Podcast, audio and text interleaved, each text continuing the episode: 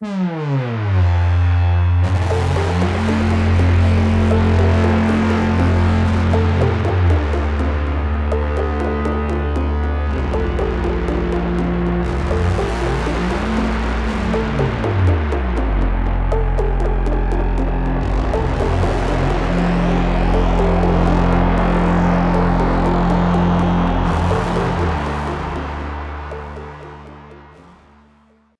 Bonjour à toutes, bonjour à tous. C'est notre dernière émission avant le break de l'été. C'est la 126e. Je suis très contente d'être avec Laure. Bonjour. Eva. Bonjour à tous. Et Léo. Bonjour. Pour vous conseiller des lectures pour cet été. Donc c'est une émission un peu spéciale, un peu comme l'émission de Noël. Et il y aura un petit conseil de Claire aussi euh, que nous transmettra Eva. Alors on va commencer par Léo et ensuite on tournera comme ça euh, pour que chacune puisse donner euh, deux avis pour cet été. C'est parti. Léo. Le premier livre dont je vais vous parler aujourd'hui, c'est Gagner la guerre de Jean-Philippe Javorski, paru aux éditions Folio. Donc c'est un bon gros pavé des familles puisqu'il fait 980 pages en poche et c'est un roman de fantaisie de KPDP. Donc dans le livre, Javorski adopte le point de vue de Benvenuto Gesufal, qui est un spadassin et également un membre de la guilde des chuchoteurs, et qui est surtout l'homme de main du podestat de la République, Léonide Ducatore, qui règne sur la ville de Ciudalia, une ville inspirée par la Renaissance italienne, mais évidemment une ville totalement fictive puisqu'on est ici dans un roman de fantasy. Benvenuto est un tueur aguerri dont la principale mission consiste à euh, éliminer les gêneurs, on va dire. Je ne vais absolument pas chercher à résumer le livre parce qu'en fait, il vaut bien mieux se laisser porter et en découvrir au fur et à mesure les enjeux. Ah, je vais dire ça pour mes résumés. C'est bien. Génial. Bon, donc euh, en dehors de ça, donc c'est un roman que j'ai vraiment adoré. C'est un livre qui est merveilleusement bien écrit, dans une langue assez soutenue, avec un vocabulaire très riche, mais aussi un style très personnel. C'est un roman qui est long et qui est pourtant étonnamment digeste compte tenu du nombre de pages. Et euh, bah, je vous avais déjà dit la même chose euh, dans notre dernière émission à propos de tous les hommes du roi, mais là encore, j'ai trouvé que le premier chapitre était formidable et annonçait d'emblée la couleur. On est tout de suite plongé dans l'action on fait la connaissance de Benvenuto alors qu'il vogue vers la ville de Ciudalia après que la flotte de son maître a vaincu celle de ses ennemis du moment. Et donc on découvre ce personnage qui est assez spécial puisque c'est plutôt un anti-héros. Donc Benvenuto, qui est le narrateur du livre, c'est un personnage à la morale assez douteuse, on va dire. Un personnage qui commet des actes répréhensibles, euh, qui sont néanmoins totalement assumés, il a aucun problème avec ça. Et c'est surtout une crapule, une crapule pleine de ressources, qui tue sans remords, mais qui fait aussi preuve d'une certaine autodérision. Et on ne peut pas s'empêcher de le trouver attachant. Il a une certaine gouaille, et surtout il porte un regard très clairvoyant sur, euh, sur les événements et sur les personnages qui l'entourent. Donc ça a quelque chose de très séduisant. C'est un personnage qui, dans tout le livre, va démontrer sa grande intelligence et qui joue aussi avec le lecteur à travers sa façon de, de raconter les événements. Benvenuto, c'est aussi un personnage qui a un humour assez caustique, que j'ai beaucoup aimé, et qui use d'un langage fleuri que j'ai pour ma part trouvé totalement réjouissant. Je vous ai dit que la langue utilisée par Javorski était soutenue, mais euh, il sait aussi se montrer délicieusement vulgaire par moments, mais toujours en termes très recherchés, c'est assez réjouissant. Dans Gagner la guerre, on va retrouver tous les ingrédients classiques de la fantaisie. Euh, pour commencer, il va y avoir de la politique, des trahisons, des machinations, des combats. On va avoir moult péripéties avec notamment des poursuites sur les toits et aussi de très belles séquences d'escrime que j'ai trouvées très bien écrites. Et pour le ah.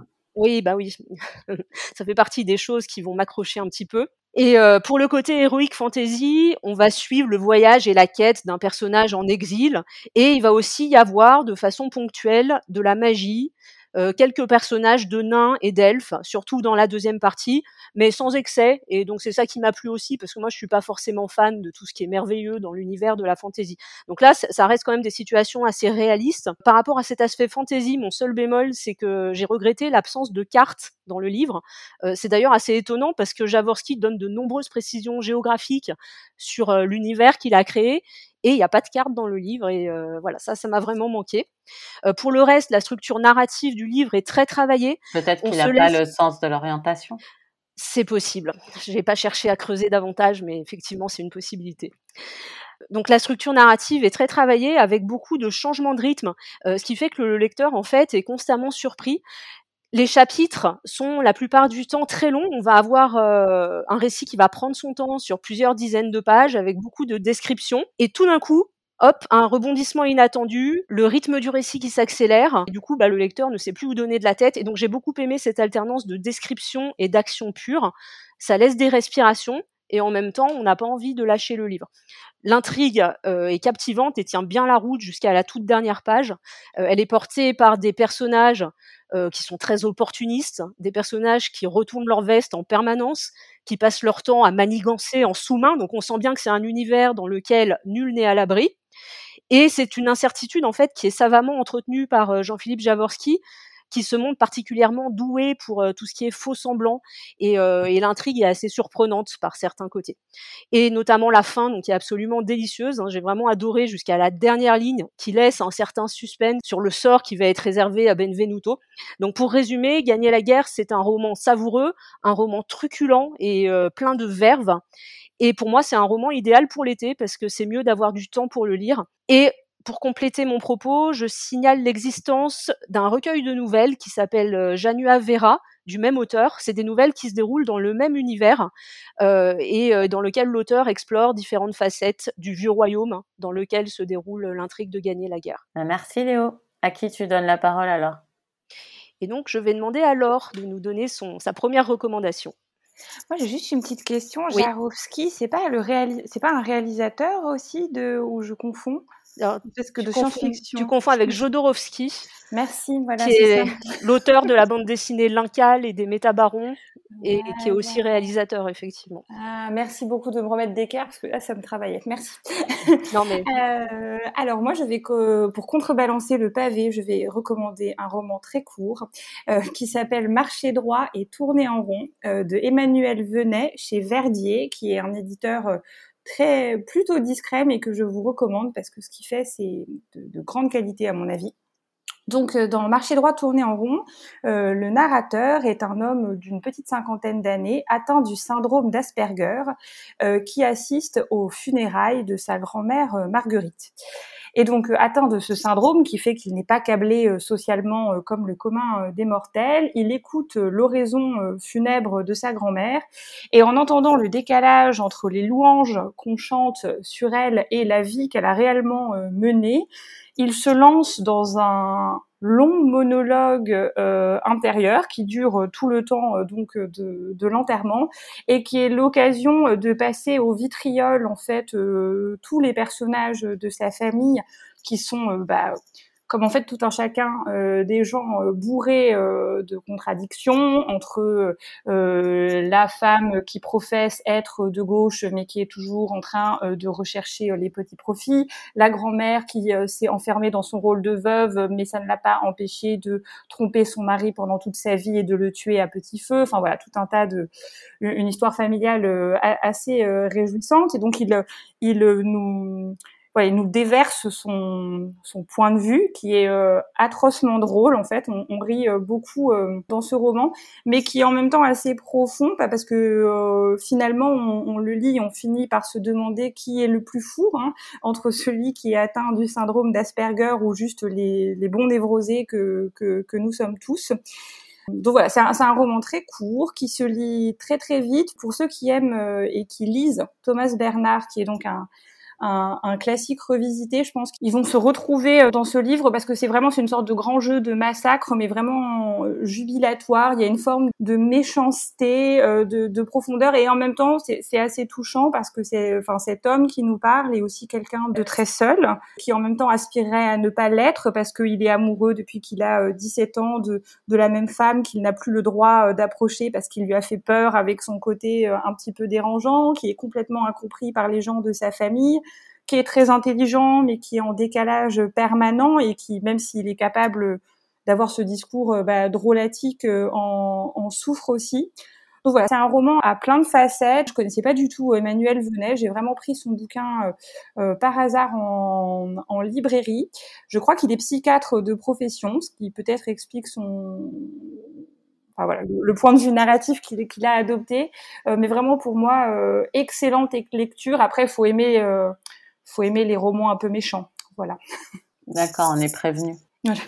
Alors Laure? À, qui je donne la parole? Eva.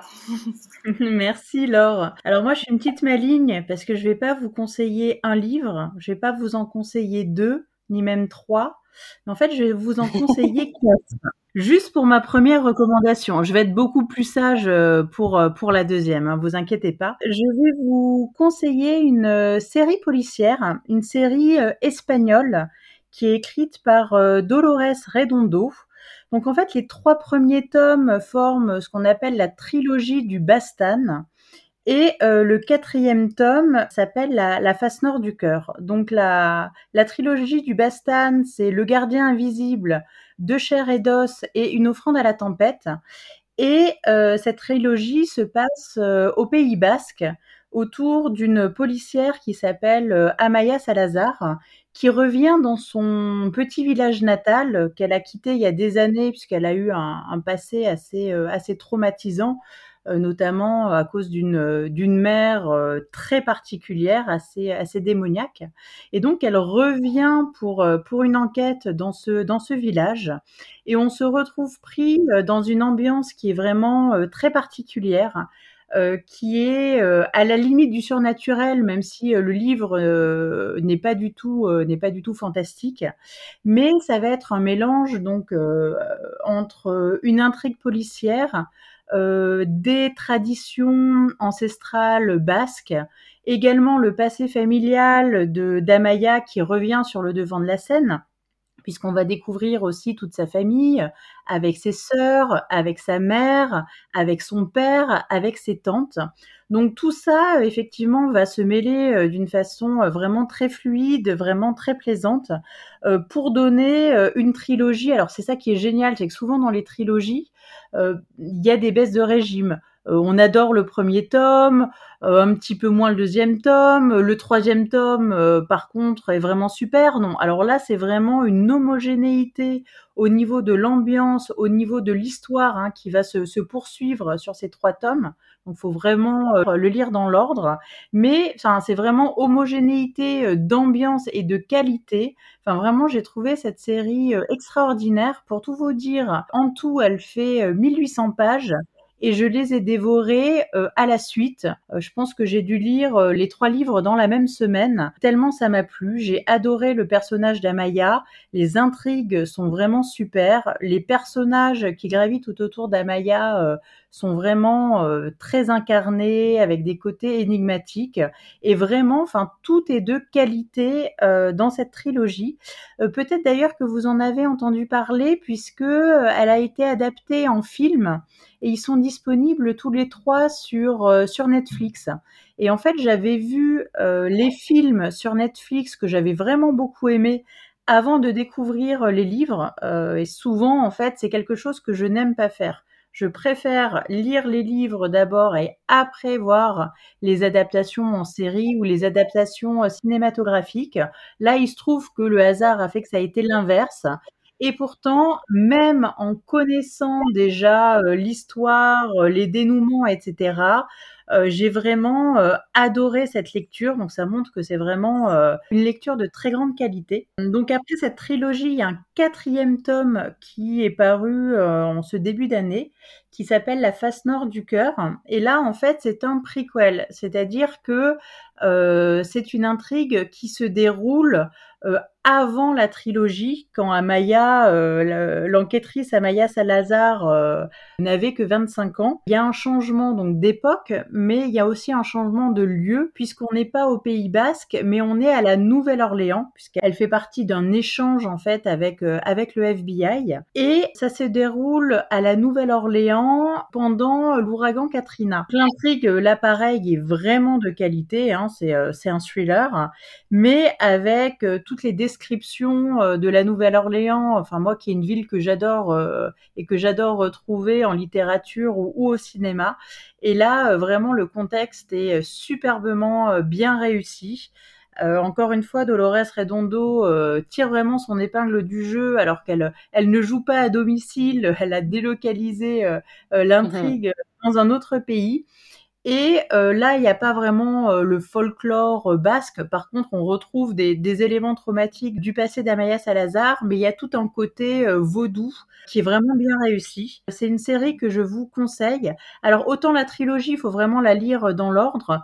Autant euh, la face nord du cœur, vous pouvez euh, vous pouvez la lire vraiment de façon séparée. Vous pouvez la lire avant la trilogie, ça pose pas de problème parce qu'il n'y a pas de il y a pas de lien entre l'histoire à part le personnage.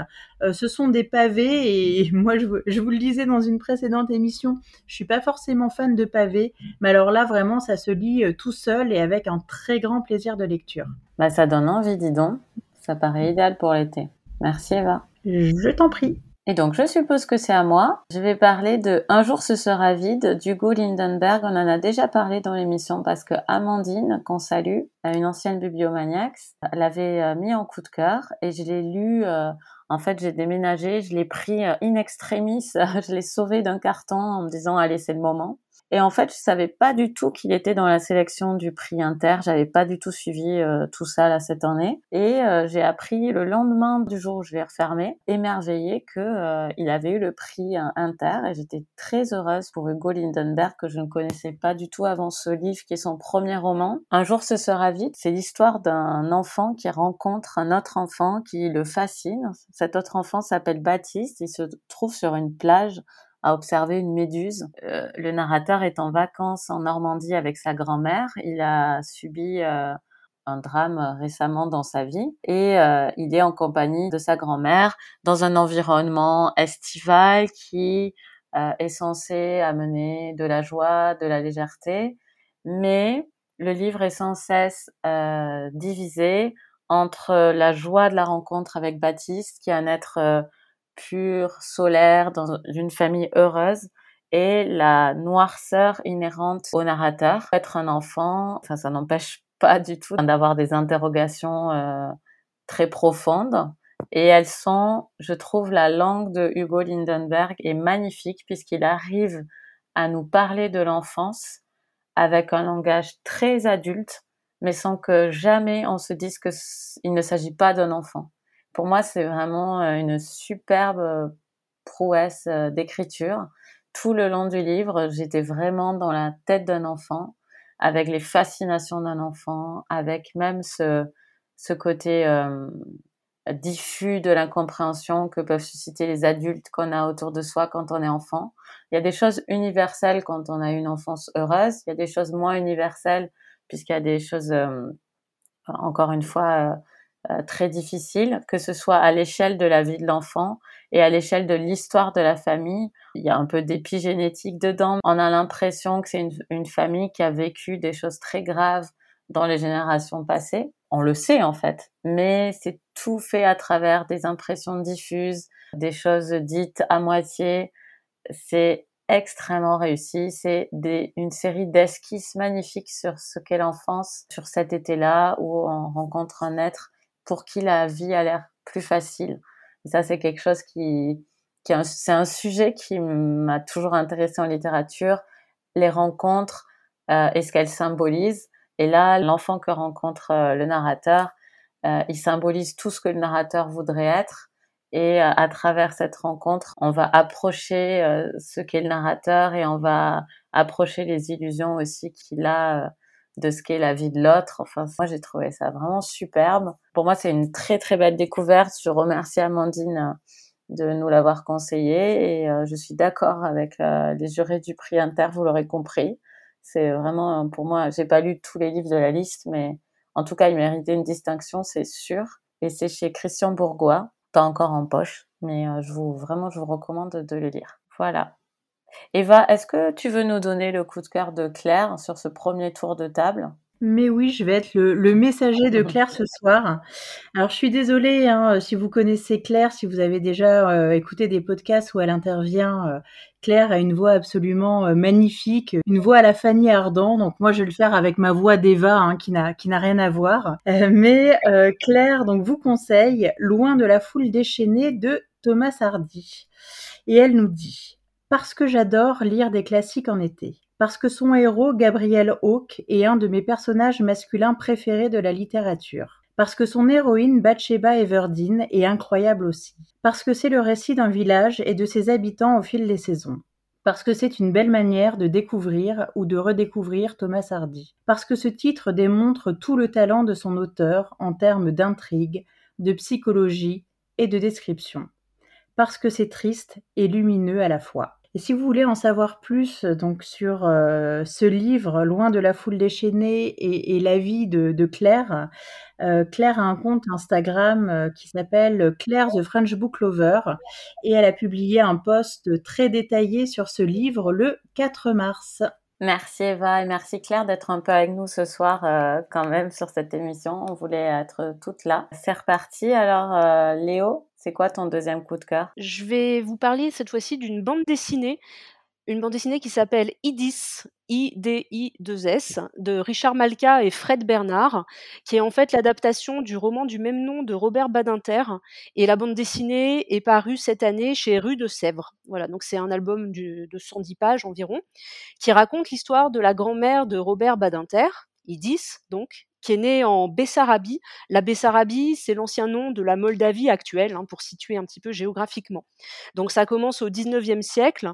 Idis euh, vit, euh, vit dans un shtetl, donc un village juif, dans une famille juive, et on va suivre en fait l'histoire de cette famille qui finira par émigrer en France au début du XXe siècle, et on va voir un peu quel sera le sort des enfants et des petits enfants d'Idis une fois en France. Donc c'est un récit qui est très intime, euh, qui est pourtant traversé par les grands événements du siècle, hein, donc les, pogroms perpétrés par les Russes au départ, ensuite la Première Guerre mondiale, puis évidemment la montée du nazisme et, et les lois anti-juives en France. Hein, donc l'histoire se termine à peu près à la fin de la Deuxième Guerre mondiale, avec bien sûr les, conséquences désastreuses que, la Deuxième Guerre mondiale a pu avoir sur les familles juives. Donc il va être question de la condition des juifs dans l'Empire russe puis en France, mais de façon plus générale, il va être question aussi d'élévation sociale, puisque cette famille assez pauvre, donc qui émigre, qui n'a pas beaucoup, pas beaucoup d'argent, va faire en sorte que les générations suivantes puissent étudier, puissent devenir français et avoir une éducation donc digne de ce nom. Dans l'album, donc il est aussi beaucoup question de liens familiaux. On a beaucoup de tendresse en fait qui se transparaît à la fois dans les dessins et dans les textes donc la tendresse d'Idis pour sa famille, la tendresse aussi des enfants et des petits-enfants pour leur grand-mère. Donc c'est fait de façon assez belle, j'ai trouvé. À la fin de l'album, donc l'illustrateur explique que euh, Robert Badinter lui a explicitement demandé de ne pas chercher à faire ressembler ses dessins aux photos de famille, afin de donner un côté universel au récit. Et ça, ça transparaît vraiment aussi dans le livre. Euh, on a l'impression finalement de lire l'histoire d'une famille euh, assez simple et, euh, et, ça aurait pu être n'importe qui d'autre en fait. Donc c'est un très bel album qui est bien illustré et bien mis en couleur. C'est un récit qui est plein de pudeur, avec pas mal d'émotions, surtout sur la fin. Et donc comme je l'ai dit, c'est publié chez Rue de Sèvres, hein, donc c'est une bande dessinée qui peut tout à fait être lue par des adolescents. Donc c'est vraiment adapté à tous les publics. Je vais donc laisser la, parole à Laure pour qu'elle nous fasse sa deuxième recommandation de l'épisode. Moi, je vais rester dans la même période historique avec un roman qui s'appelle Toute la lumière que nous ne pouvons voir de Anthony Doerr que j'ai choisi parce qu'il a eu le prix Pulitzer en 2015. Et ces derniers temps, je suis assez fan des sélections euh, Pulitzer. C'est des romans qui m'enthousiasment plutôt. Et donc, dans, ce livre, à la construction euh, assez particulière parce que c'est un bon pavé mais fait de tout un tas de très très courts euh, chapitres de, de, deux ou trois pages.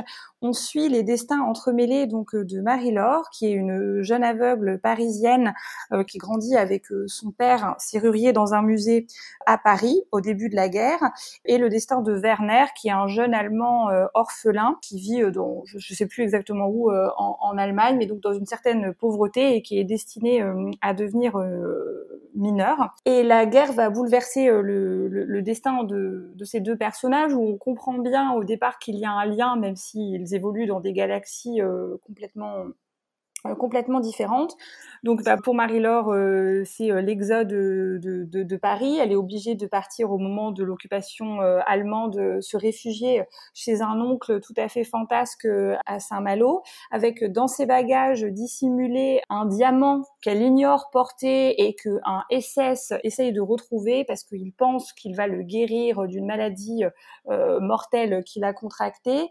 Et Werner qui a des aptitudes presque d'ingénieur, enfin qui, est passionné par les radios et qui est recruté euh, dans une école qui forme en fait euh, les, futurs soldats euh, donc de, l'armée SS euh, et qui donc est arraché à son destin mais pour devenir soldat.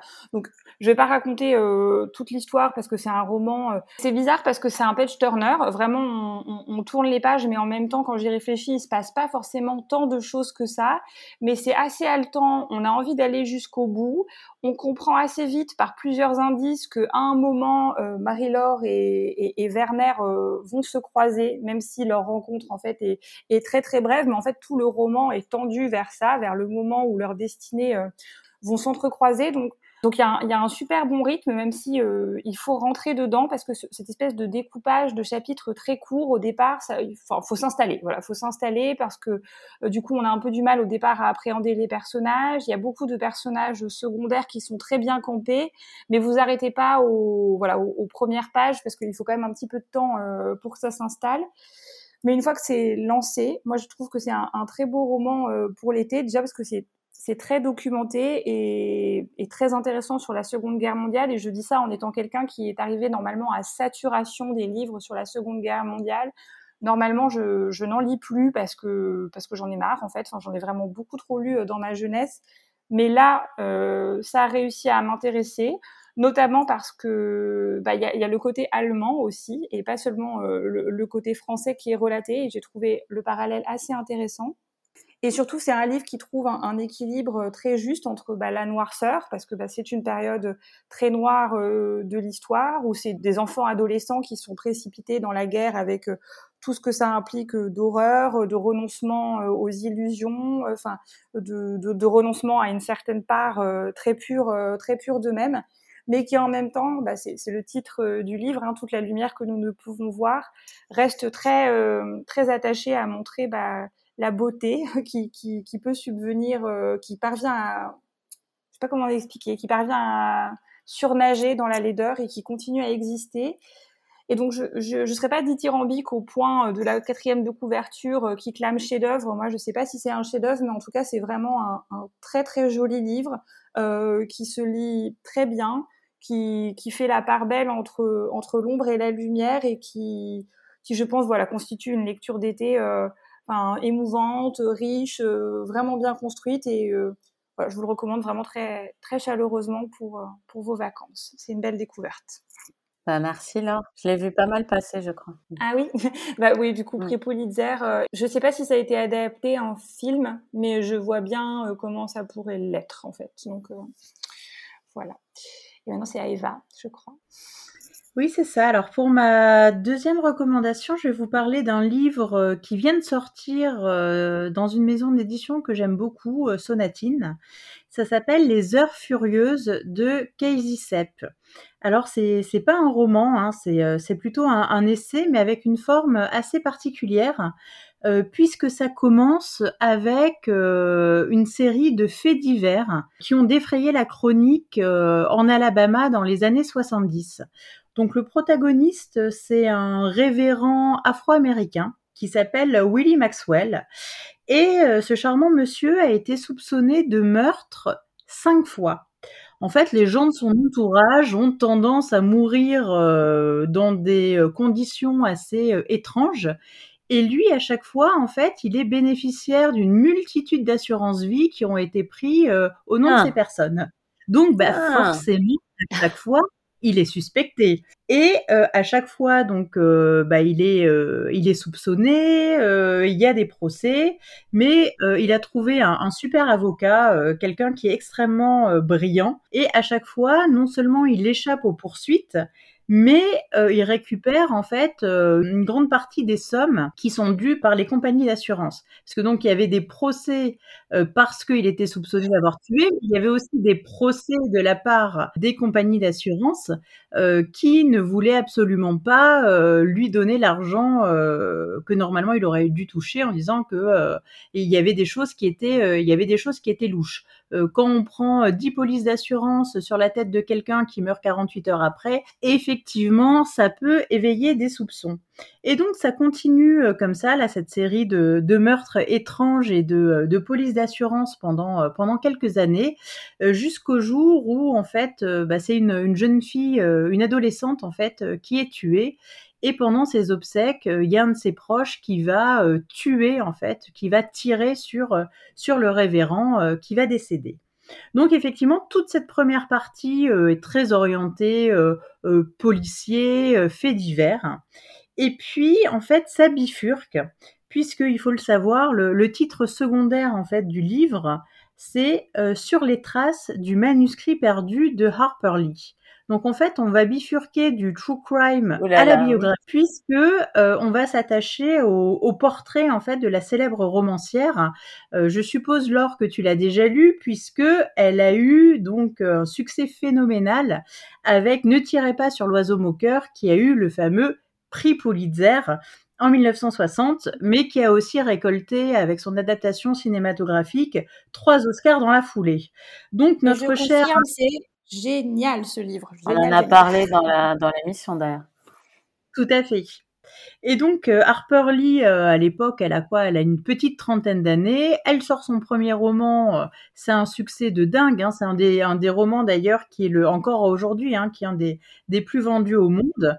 L'adaptation derrière qui rafle tout aux Oscars, donc c'est un succès, un succès de dingue. Euh, elle récupère aussi des, droits d'auteur euh, absolument euh, monstrueux.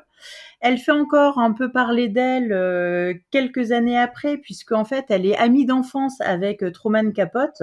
Ils se sont jamais vraiment quittés et quand lui a fait ses recherches pour écrire de sang-froid. Euh, elle l'a accompagné en fait sur le terrain, elle a enquêté avec lui, elle a passé des entretiens avec lui. Euh, donc de sang-froid paraît quelques années plus tard et a aussi un gros succès. Donc on reparle de Harper Lee. Et puis finalement, bah, il se passe plus rien. Enfin, plus jamais euh, jusqu'à sa mort en fait, elle ne va publier de nouveaux romans ou même de la non-fiction, hein, puisqu'elle était assez douée pour ça. Il y aura vaguement euh, quelques petits articles qui vont paraître dans des magazines. Il y a effectivement en 2015 Va et Poste une sentinelle euh, qui est publiée, mais en fait c'était la première mouture de euh, Ne tirez pas sur l'oiseau moqueur qui avait été refusée par les éditeurs et qui avait été réécrit par, par l'auteur. Et donc, enfin voilà, gros mystère. Euh, est-ce qu'elle continue à écrire euh, Qu'est-ce qui s'est passé Pourquoi elle n'a plus jamais publié Donc, euh, l'autrice Casey Sepp va vraiment écrire un portrait extrêmement intéressant et, vraiment très incarné de Harper Lee. Et pourquoi en fait ces deux parties se rejoignent? Euh, parce que en fait Harper Lee elle est originaire de l'Alabama donc euh, l'État où euh, se sont déroulés ces, fameux faits divers dont je vous parlais. Et en fait elle était vraiment très intéressée par cette histoire elle y a travaillé, euh, elle a travaillé sur le sujet pendant de nombreuses années. Elle a rencontré les protagonistes. Elle a rencontré aussi euh, l'avocat du, révérend, qui d'ailleurs va devenir l'avocat du meurtrier aussi du, du révérend. Donc il y, a, plein d'histoires euh, assez folles. Trop passionnant autour de ce fait divers. Ah oui, ça c'est clair, c'est passionnant. Euh, il y a beaucoup de rebondissements. Enfin, c'est une histoire qui est absolument riche. Mais en fait, enfin, voilà, la grande question, c'est bah, qu'est-ce qu'elle a fait de tout, euh, de tous ces travaux de recherche? Qu'est-ce qu'elle a fait du manuscrit sur lequel euh, elle a travaillé pendant de nombreuses années, puisque à sa mort, on n'a jamais rien retrouvé?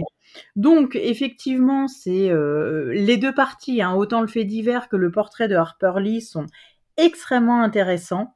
C'est très dense, c'est assez incroyable. Et ce qui est vraiment euh, vraiment bien en fait dans ce livre, c'est que euh, Casey Sepp euh, ne se contente pas en fait de juste faire un portrait ou de narrer l'histoire des faits divers. Elle contextualise énormément. Donc elle va nous en dire vraiment beaucoup sur l'esprit ségrégationniste de l'Alabama des années 70, sur le système des assurances vie, sur le système judiciaire aussi américain hein, qui est très différent d'une autre, sur le vaudou euh, qui est euh, très présent euh, dans le sud des États-Unis. Donc vraiment, enfin tout ça se mêle tous ces axes narratifs en fait se, se mêlent enfin vraiment de façon extrêmement fluide et ça donne un, premier ouvrage hein, puisque c'est le, le, premier livre qu'elle écrit qui est vraiment à la fois ultra accessible et passionnant et brillant. Enfin, vraiment, moi, je vous le recommande pour cet été. Vous allez adorer. Enfin, c'est sûr que je vais lire cet été. J'adore les enquêtes comme ça en plus. Bah, ça me fera plaisir. Et donc, toi, ta recommandation, euh, Coralie, ta deuxième? Oui, euh, moi, c'est un livre dont j'aurais pu vous parler euh, avant. Je l'ai lu il y a quelques temps, mais je me suis dit, dès qu'on a émis l'idée de cette émission, je me suis dit c'est parfait pour l'été. C'est Zoomania ou Zoomania de Jenny chez Actes Sud avec une traduction de Céline Leroy. Alors Zoomania, c'est pas du tout le livre que je pensais. C'est un livre que je considère être un page turner. Ça commence avec euh, une tornade euh, dévastatrice qui euh, emporte une partie d'une famille et les survivants sont nommés la famille la plus triste de, je sais plus le nom de la ville, la famille la plus triste en gros. Et dans cette famille la plus triste, il y a notamment Darlene, une, une fille qui va, qui va s'occuper de ses frères et sœurs plus jeunes et qui va prendre un peu le rôle de mère euh, par nécessité parce que le père a disparu et la mère était morte, je crois, quelques années plus tôt. Et il y a le fils qui s'appelle Tucker et une, encore une autre fille et puis une petite fille qui s'appelle Cora. Et en fait, Tucker va développer des convictions de plus en plus radical concernant la protection des animaux, jusqu'à un mystérieux attentat dans la ville, dans une usine de cosmétiques. Et en fait, petit à petit, les choses vont faire, enfin, vous, le savez dès que ça arrive, que c'est lui qui est à l'origine euh, de cet attentat. Et à la suite de ça, va commencer euh, une histoire à laquelle moi je ne m'attendais pas, euh, qui est liée à Cora, jusqu'à un dénouement complètement incroyable avec une scène inoubliable, bien que violente. J'ai beaucoup de mal à vous résumer ce texte sans vous le gâcher parce qu'il y a énormément qui repose sur euh, le déroulé de l'intrigue. C'est vraiment, euh, ça, c'est vraiment un page turner on est complètement avec le duo Tucker et Cora et on est en même temps complètement avec Darlene qui va pendant tout le livre essayer de savoir où se trouve sa petite sœur et son frère. Donc il y a euh, un duo voilà de récits, c'est très cinématographique, les ambiances sont très vite créées, c'est extrêmement efficace, c'est extrêmement prenant. Enfin vraiment pour l'été c'est idéal. Euh, moi je, l'ai lu en très très peu de fois euh, lors d'un voyage crois que j'ai lu en peut-être 3-4 trois, quatre sessions de lecture. Il doit faire, euh, je sais pas, je dis un peu au hasard, mais peut-être 350 pages euh, par là. Il est vraiment euh, super prenant et il pose des questions sur l'engagement militant, sur jusqu'où on va, sur là où ça commence à devenir une forme de religion aussi, sur le bien-être animal, euh, il y, a, y, a, y, a, de tout dans le livre. Hein. Il y a des choses mesurées, il y a des choses euh, radicales. Ça pose des questions aussi sur l'influence que peuvent avoir les êtres qu'on aime, surtout en ces temps euh, troublés avec énormément de complotisme et tout. Je trouve que ça pose des questions intéressantes sur sur l'enfance par rapport à ça. Qu'est-ce qu'on fait quand on a quelqu'un qui part en, vrille dans sa famille euh, face à un enfant. Enfin, il y a un ascendant entre un adulte et un enfant et pas toujours avec des théories euh, très adultes. C'est pas du tout un, livre d'honneur de leçons, mais c'est un livre euh, prenant, très très bien écrit que je recommande, très bien traduit aussi puisqu'il est bien écrit. Franchement, je le recommande chaleureusement pour cet été. C'est Zomania, la couverture est vraiment chouette. J'espère que je vous ai donné envie. Peut-être Eva voulait le lire. Oui, il est sur, euh, il est sur ma wishlist. Bah, comme euh, le livre euh, d'Hugo Lindenberg hein, dont tu parlais tout à l'heure, les, les deux sont sur ma wishlist et sont montés de quelques crans. bah, moi, j'ai vu que le, j'ai vu que le livre qu'avait conseillé Laure était à ma bibliothèque en numérique, donc je suis très contente. Je vais pouvoir le lire rapidement. Pour finir nos conseils, vu qu'on est une belle équipe et que effectivement on se conseille énormément de livres, comme vous le voyez dans cette émission, mais de manière générale, on va chacune donner un titre qu'on valide qui avait été conseillé par une autre bibliomaniaque. Euh, donc euh, c'est Laure qui va commencer. Laure, est-ce que tu as un livre conseillé par une autre bibliomaniaque à recommander euh, à ton tour? Bah oui, je vais suivre Eva qui nous avait recommandé le livre de Florence Aubenas, L'inconnu de la poste, que j'ai écouté en version audio et qui m'a absolument euh, captivée. Donc moi aussi, je l'ai écouté en audio et je l'ai beaucoup aimé en audio. Hey, j'ai deux points, deux points pour la suite. Euh, moi, je vais renchérir sur euh, le premier coup de cœur de Léo, si j'ai bien compris. Euh, je sais qu'elle en avait parlé dans l'émission euh, très tôt quand elle est arrivée, mais je savais pas que c'était il y a si longtemps. C'est le problème à trois corps de Liu Chin avec une traduction de Gwenaëlle Gaffric chez Actes Sud aussi. C'est un livre de SF très tourné science, très tourné physique, mais j'ai trouvé assez accessible. Et ça va te faire rigoler, Léo j'ai l'impression que j'avais à peu près tout saisi jusqu'au dernier truc. Et là, le dernier truc, je n'ai rien compris. J'ai j'ai relu toutes les explications. Euh, enfin, je, je, vois ce que ça fait, je, je vois le truc, mais euh, bon, c'est vraiment de la SF euh, hyper prenante. Et là, on dit, on parlait d'installation euh, réussie en, SF, donc parfois c'était un peu laborieux à être installé. Et là, je trouve, mais pas du tout. On est direct dans l'histoire. Je, je, l'ai lu en deux coups de cuillère à peau. Hein. J'ai vraiment aimé. Merci Léo. Bah de rien, je suis vraiment très contente parce que je me demandais justement comment ce livre pouvait être reçu par des personnes non scientifiques. Et donc, bah, sans doute moins bien que toi. Je pense que tu devrais pas être dans mon cerveau pour voir ce que j'ai mal compris sans le savoir. non, mais j'imagine assez bien en fait.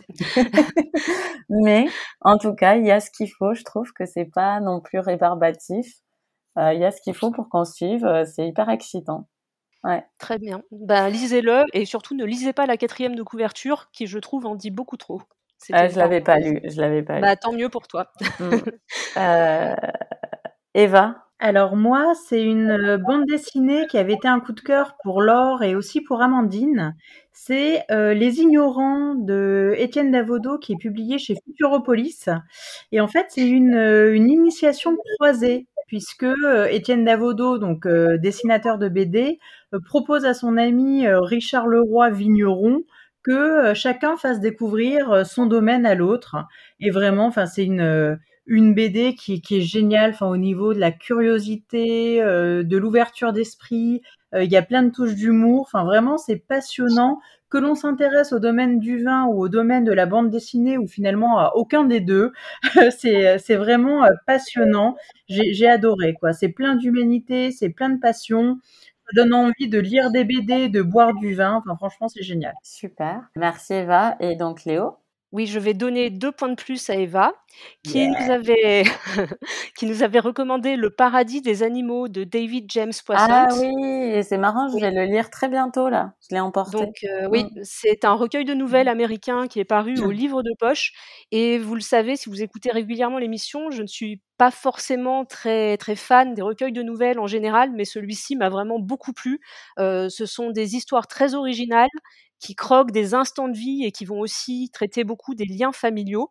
Et c'est vraiment très puissant, sombre et lumineux à la fois, avec beaucoup de détails insolites qui marquent, mais aussi beaucoup d'humanité. Donc c'est vraiment un recueil que je recommande, euh, vraiment une très très bonne lecture. Donc merci Eva. Ah, ça me fait plaisir, Léo, parce que franchement, euh, moi avant, j'étais, j'étais pas du tout euh, recueil de nouvelles, et puis euh, j'ai lu ce recueil et franchement, j'ai, j'ai adoré. Je pense que c'est un des meilleurs recueils de nouvelles que j'ai, jamais lu, peut-être le meilleur. Et surtout, ça m'a vraiment donné le goût de, me tourner vers ce genre pour lequel j'avais pas forcément d'appétence. Oui, j'ai eu exactement le même ressenti. Je pense que c'est le meilleur recueil de nouvelles que j'ai lu pour ma part.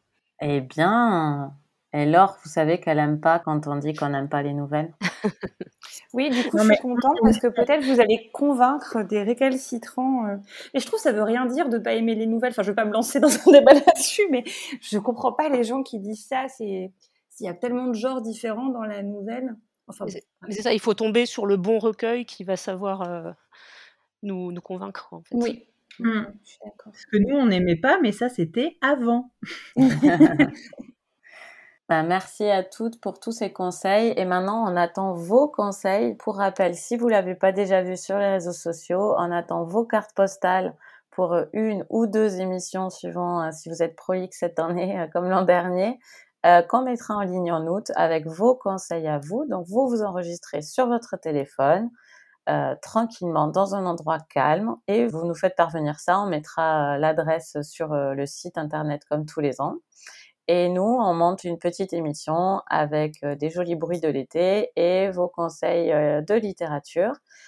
N'hésitez pas à renchérir sur un livre dont on a parlé. Il n'y a pas de souci avec ça si vous l'avez aimé. Vous pouvez mentionner si vous l'avez découvert dans l'émission, évidemment, ça nous fera plaisir. Il n'y a pas besoin que ce soit long. Il euh, n'y a pas besoin que ce soit particulièrement original. C'est comme vous le sentez. Euh, une carte postale par personne, s'il vous plaît, parce qu'on en a reçu beaucoup l'an dernier. Euh, ça nous a fait plaisir, mais il faut quand même que ça tienne sur maximum deux, deux émissions.